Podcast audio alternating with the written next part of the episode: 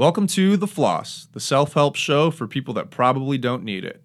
You could follow the show on Instagram at TheFlossPod or subscribe to us on Patreon at patreon.com/TheFlossPod. If you do something that you think everyone should do or that nobody should do, email it to us at theflosspod@gmail.com. We might read it.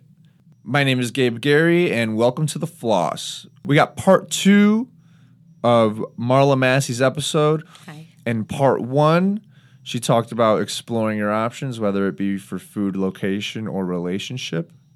Marla's a local comic. She's a producer of a comedy festival. She's moving to Portland at the end of this. Well, she's already in Portland if you're listening to this. Marla, what's up? Hi. Long time no talk. Long time. In about 10 minutes. Do you have anything to say? Yes. Okay. What is it? I did. I just said it.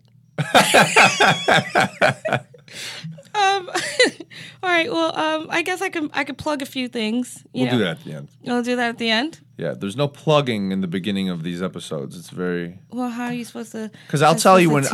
I'll tell you when to plug.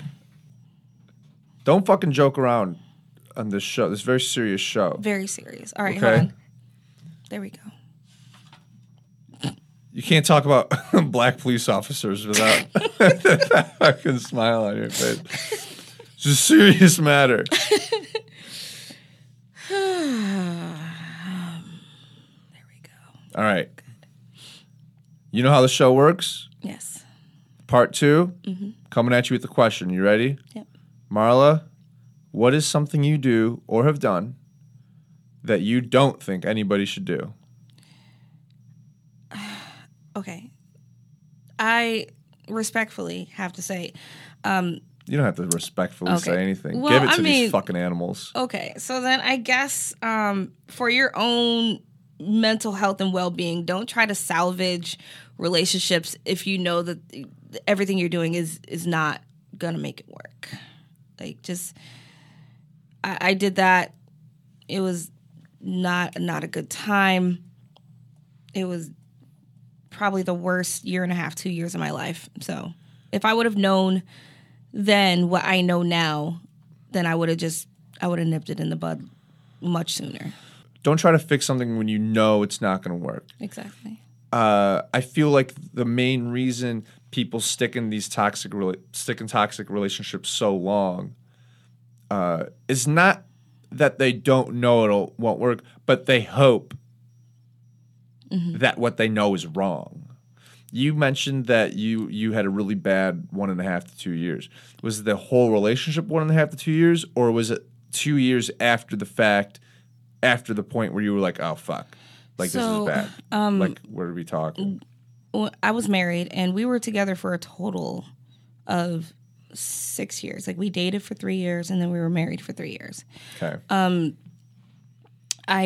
I don't know if it's because I was so in love with him that I chose to ignore a lot of the red flags. Mm-hmm.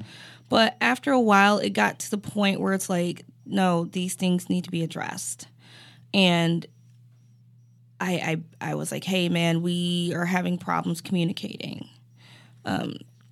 He was having problems listening, and I was kind of having problems expressing myself verbally. Because I'm very good when it comes to express myself writing it down. Because I would journal write. But, like, trying to get these words from paper out of my mouth, it wasn't working. So after a couple of instances that we had, I was like, hey, we should probably go see a therapist or a counselor, you know, somebody who's going to give a non-biased but professional opinion on what they think we should do to fix this.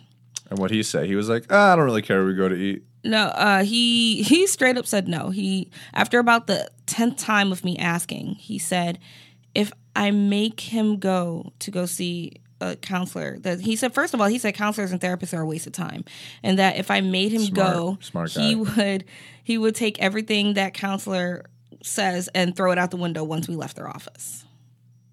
And I'm like, well, that would make that. I mean, so he said at least he'd be working on his listening. Yeah. So he'd know what to ignore. Basically, anything that came out of here, unless his dick was going in there. That's the only time he listened. We love listening to our dicks. Yeah. What were some of the red flags? I joke about this in my stand-up a lot, but there was many points where he hated that I did stand-up. I would get booked for shows. This sounds like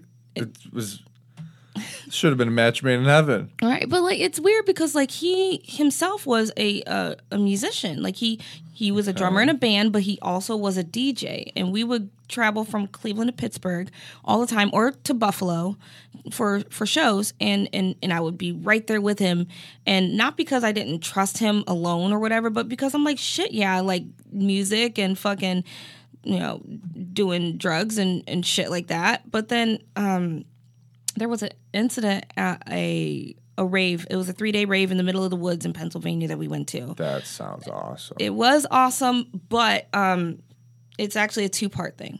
So one of the things that I realized, I was like, man, this might not be my thing, was seeing a kid passed out in the sun. And this kid, very, very white kid, but he was lobster red. And I was like, he must have been in the sun for hours. And so I had to get 3 people to help move him into the shade. And he's screaming in pain because like he's sunburnt. And is he shirtless? Yeah, shirtless. Oh. Mm-hmm. Oh. He had on shorts and tennis shoes. But like I was like, oh, this doesn't look fun. I'm like, I don't want this kid to die. Right. So there was that. And then this might have actually, I know this was at the same festival, but might have been a different year. What does this have to do? Okay, I'm getting there. So then I wanted to do coke. I remember I wanted to do coke because I wanted to party and stuff like that. And so it's a good thing to want to do. Yeah, like it's a bad thing to do against your will, but to want to do it, exactly, you're on the right track. But like, so like there wasn't any coke to be found. So my now ex-husband, he had found some stuff and he gave it to me, and I was like, oh, this is cool. And I just didn't ask any questions because it's, at the time, like we were about to get married, and I just trusted him, mm-hmm. you know. And so the following day, I had asked people around at the camp if they had any. I was like, does anybody know where I can get some speed? And people looked at me like, the fuck? And they're like, you know. Is speed and coke are. No, speed is meth. Yeah, speed is. And that's, I didn't know that. I did not know that because somebody told me, they're like, you know, speed is meth, right? I was like, no, meth is meth and ice is meth. They're like, yeah, speed is meth too. And my ex-husband knew that that's one of the things I would never touch. And so I walked back over to my tent, and he's sitting there talking to people or whatever. And I just lean over and I put my hands around his throat and I said, why would you willingly give me methamphetamine? Why would you do that? You know how I feel about that shit. And instead of him saying, wow, I didn't think about how you would feel, or I'm sorry, that won't happen again, his response, dead ass, he looked me dead in the eyes. He was like, well, it kept you awake, didn't it? And I still ended up marrying him. Damn. Still ended up marrying him. And I was just like, pretty baller response in the moment. I'm not gonna lie. Yeah, yeah, exactly. But I'm just like, well, what did I end up doing? I don't remember what I did after that. I think I just walked away. I did. I had fun. I don't know what you're fucking complaining about. Well, because like I've seen, you're not like, addicted to meth now. I mean, because I only did it once. You can't be addicted to something you did once. Oh. Okay, see, like, you could do it, and then, like, but if you never do it again, you never know if you're addicted. I'm with you, and I maintain that I do not really have a really addictive personality, but people say heroin is like, dude, like, that's like, you do heroin once, you are addicted. Yeah, I've heard that. Like, and I know for a fact I have an addictive personality. So like, just trying to stay away from that. It's just like, oh, this is not good. And then like every time he and I would go to parties and stuff like that, I was trying to get him to not do so many, like just stick to weed, because at that point I was like, well, I want to start trying to have kids because my son was, you know, upper age teenager at the time. So I'm like, I want to try to start having kids, and you can't really do that if you're constantly doing drugs. And you could try. I mean, you could try, but that'll keep you up. Having kids is tiring. Oh my god! But like, so what happened was there was an incident at it was a venue here in Cleveland. I'm not gonna say the name of the venue because I don't want to like I don't want people to be like, oh, well, that's where you can go and get that. No, it's at Quicken Loans Arena. No, she was at the Rocket Mortgage Fieldhouse. So what happened was he was Dan doing Gilbert was there himself doing blow out of strippers' Jesus assholes. Christ. No, so what happened was we were at this venue on the east side of Cleveland, and his friends were like trying to get him to move away from me, and I'm like, Joe, don't do anything, please, just don't. And so then he got me roped into a conversation with somebody else, and I completely forgot about him, and then the group of people come back, and there's just like white rings around his nose. I was like, what is this shit? Let me stop you right there, Marla. You've been talking a lot about this guy doing drugs, but you still haven't said how any of this has to do with that sunburned kid at the fucking rave. Oh yeah, he had done drugs. He had done a lot of drugs. That's why he was passed out in the. What does that have to do with your ex-husband? Did he give him the drugs? No, but I remember seeing that kid at my camp at that. Earlier in the I'm starting to side with this guy. He's what? Red flags. Those are red kid. Oh, no, not this guy's fault. Well, no, because no lying about the drugs. You know that's one thing, but like, I think that pretty epic response of it kept you. I think it saved. I mean, looking back at it, I could laugh at it a little. Let's talk. I'm a big drug guy, so I'm with him on that. But let's talk more about this communication thing, because that to me is a significant red flag. It almost always is a lack of communication. Almost every relationship, whether it's a team, corporate relationship, romantic relationship, friendship, educational relationship, communication is the number one key factor to success. I felt like I wanted to communicate with him effectively without coming across as like the nagging wife, you know, and that's. Well, okay. He was also an artist per se. Mm-hmm. Was he like a heartfelt artist? Like, did he also think he put a lot of his emotion and soul into his work, or was he just like going? Because like, he was a good DJ. Like, was he was super wrapped up in himself? He didn't care what was going on with you. Not really. He like okay when he was up on the decks and doing his thing. He was that was his. That was his world. Good. And like he liked the attention that he got from it. People respected him for that. And I respected him because he was good at what I can't fucking go up there and do the 10s and 2s. Like I can't fucking do that shit. So I like admired and respected him that he was able to do that. And I admired and respected the fact that people admired and respected him. Sure. But also with that came lots of groupies and lots of druggies and that made me uncomfortable, and I would verbalize this to him like, hey, just be careful, you know, whatever. And then like he would often say that I was just being a stick in the mud, and I'm just like, I just don't want you to OD, because he's had several friends OD on various drugs, and I didn't want that to happen while he was around me. I didn't want to wake up and find him dead next to me or whatever. Every morning after I do coke, especially in Cleveland, because like it's not, you're not getting good. Every morning I'm like, what the fuck do you do? People are dying from this all the time. That's why I don't do coke anymore. It's like, what the fuck are you doing? Okay. So some significant red flags. And that's when you told yourself in your head and wrote it down in your journal, I don't think I could spend the rest of my life with this guy. Well, there was other forms of communication issues that we were having. Like he would have problems at work, and I would give him advice on like how he can make it better, and he wouldn't listen to me. He would be like, no, that's a dumb idea, this, that. But then his best friends would give him the same advice, verbatim, word for word. And he's like, oh, yeah, that's a great idea. I'm like, He sounds like a wife. Stop it. Are we trying to be serious? Are we trying to be serious? Like, we're serious. Yeah. I don't want to hear solutions. I just want to complain and vent.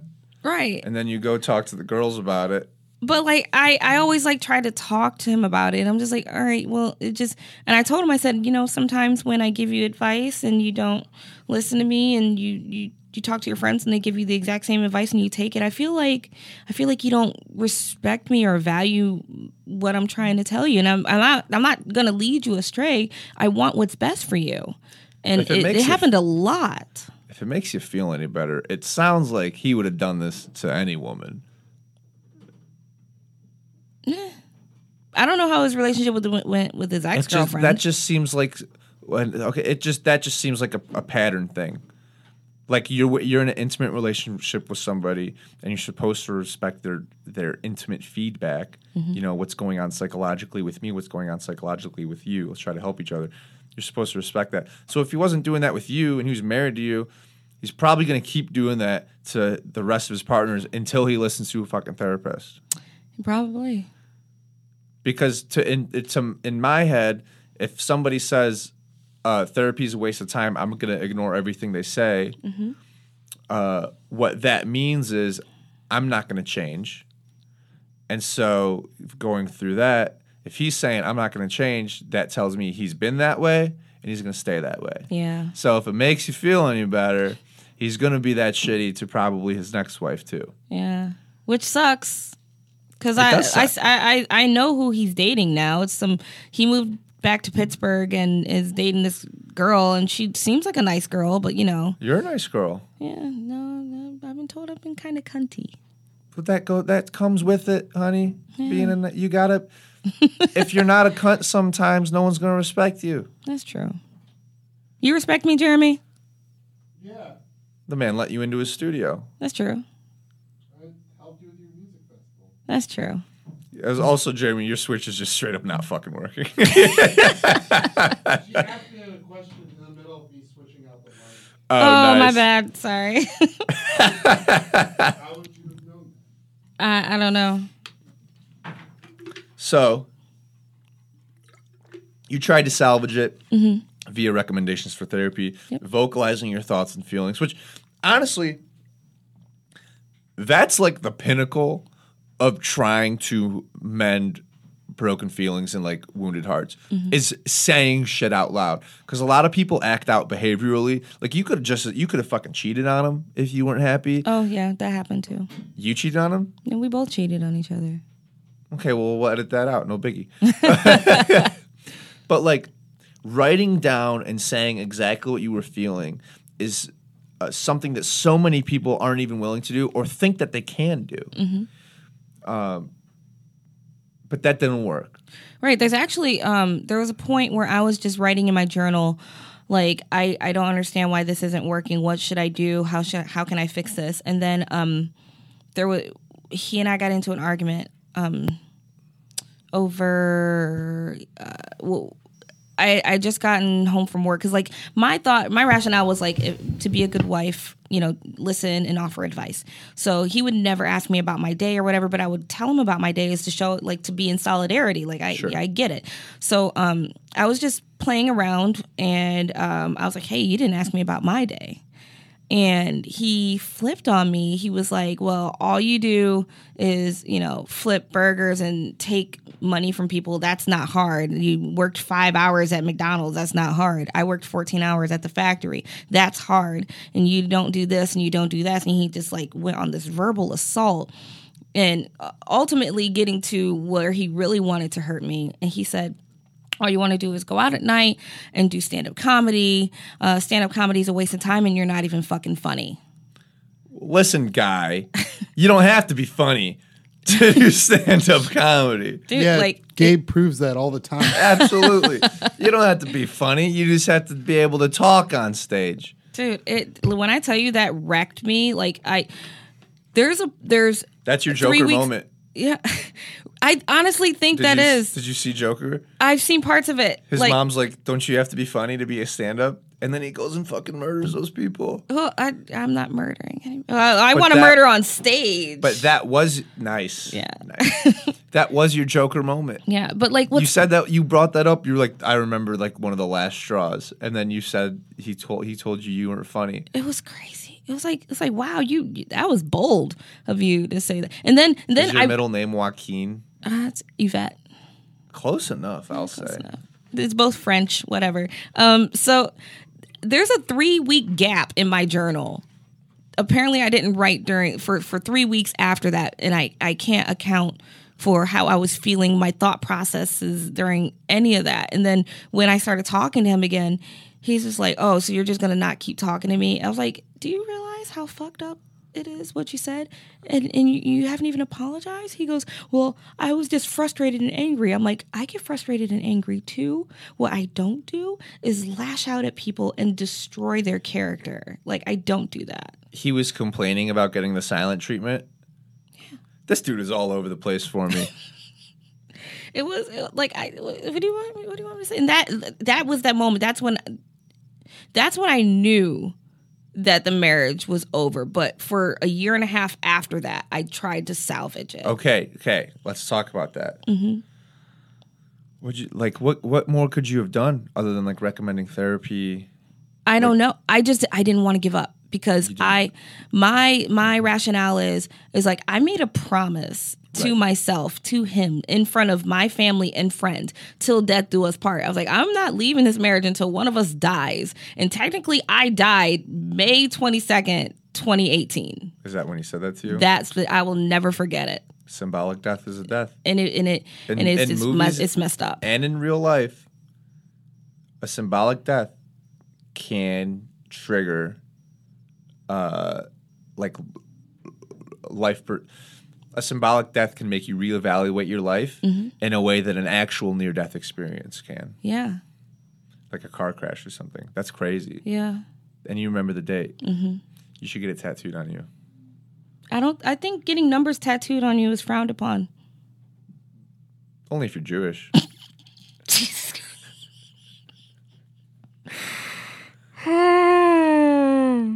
But what was it like? So you didn't want to give up. Well, okay. So the whole thing, the promise to yourself and him, and the public commitment you made. Yeah. That can't feel good putting an end to. Right. But you talked a little bit. You mentioned like the time invested. Mm-hmm. Right. And so yeah, we have been married for 3 years, together for 6 years, but I'd known him for 13 years.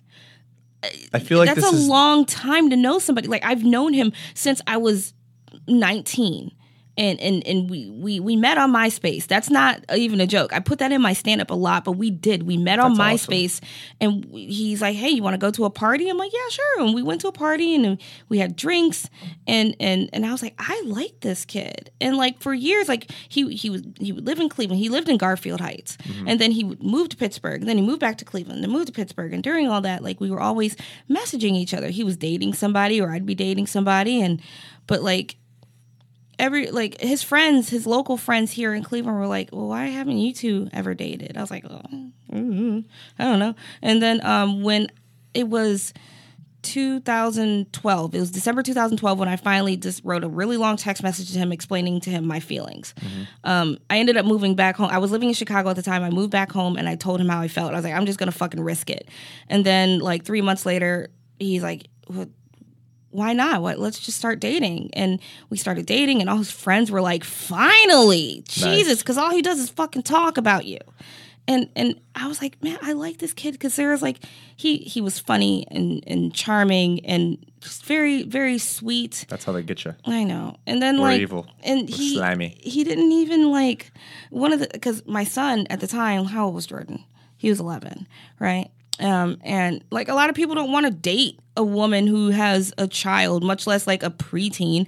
And like he and my son got along quite well. And I was like, okay, this might work. Is his name by any chance Jared from Subway? No, his name's Joe. Oh, that would have made the whole kid thing make a lot more sense. It's always people with J names. I don't understand. That's not because it's J because it's shaped like a hook. They hook you in. Oh, gross. Yeah, I know. They're good.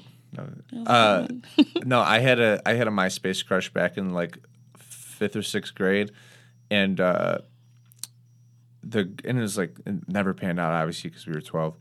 But the girl is now she's got dreads just like yours. Aww. White chick, red hair, dreads just like yours. Red dreads. Yeah, she's like super hippie. Like, are you familiar with sunk cost? What sunk cost is? It's an economic principle. Mm-mm. Not wanting to pull out of an investment or an opportunity because of how much money you've already spent.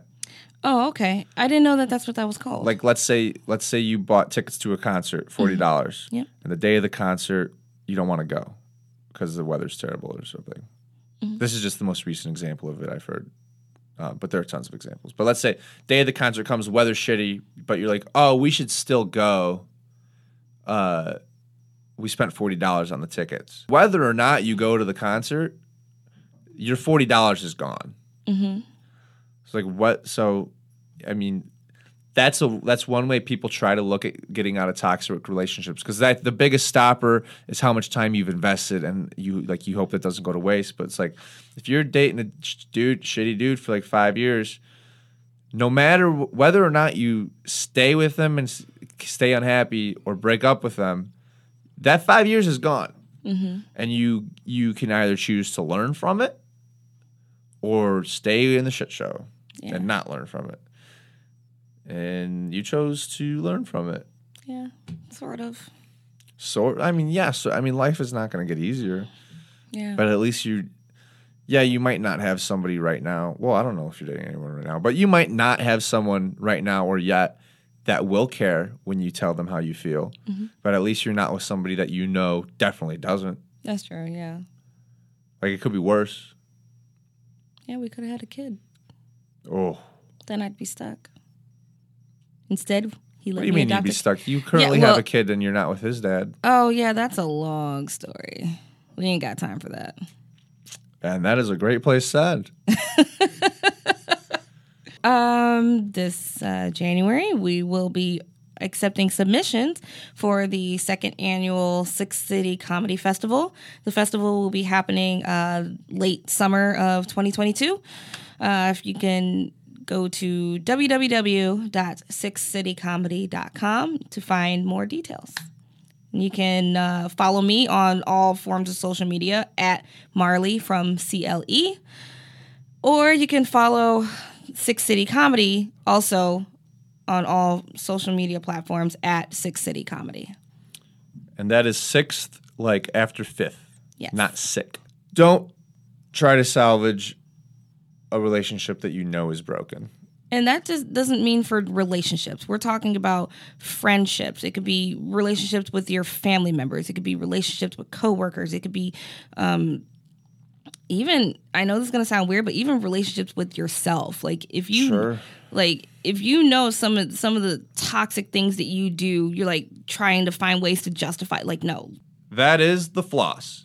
If you liked part 1 and 2 of this feature episode, you can watch full, raw, uncut video footage of the recording session by subscribing to our Patreon at patreon.com/theflosspod.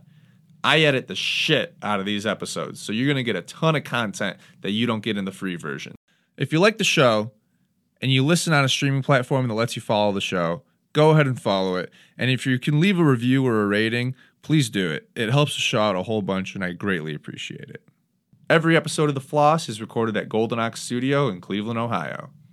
If you live in Cleveland and you need to say something into a microphone for any reason at all, do it at Golden Ox Studio. Jeremy's awesome. He cares a lot about Cleveland, and he'll give a huge shit about whatever you're making. I'm Gabe Gary, and thank you very much.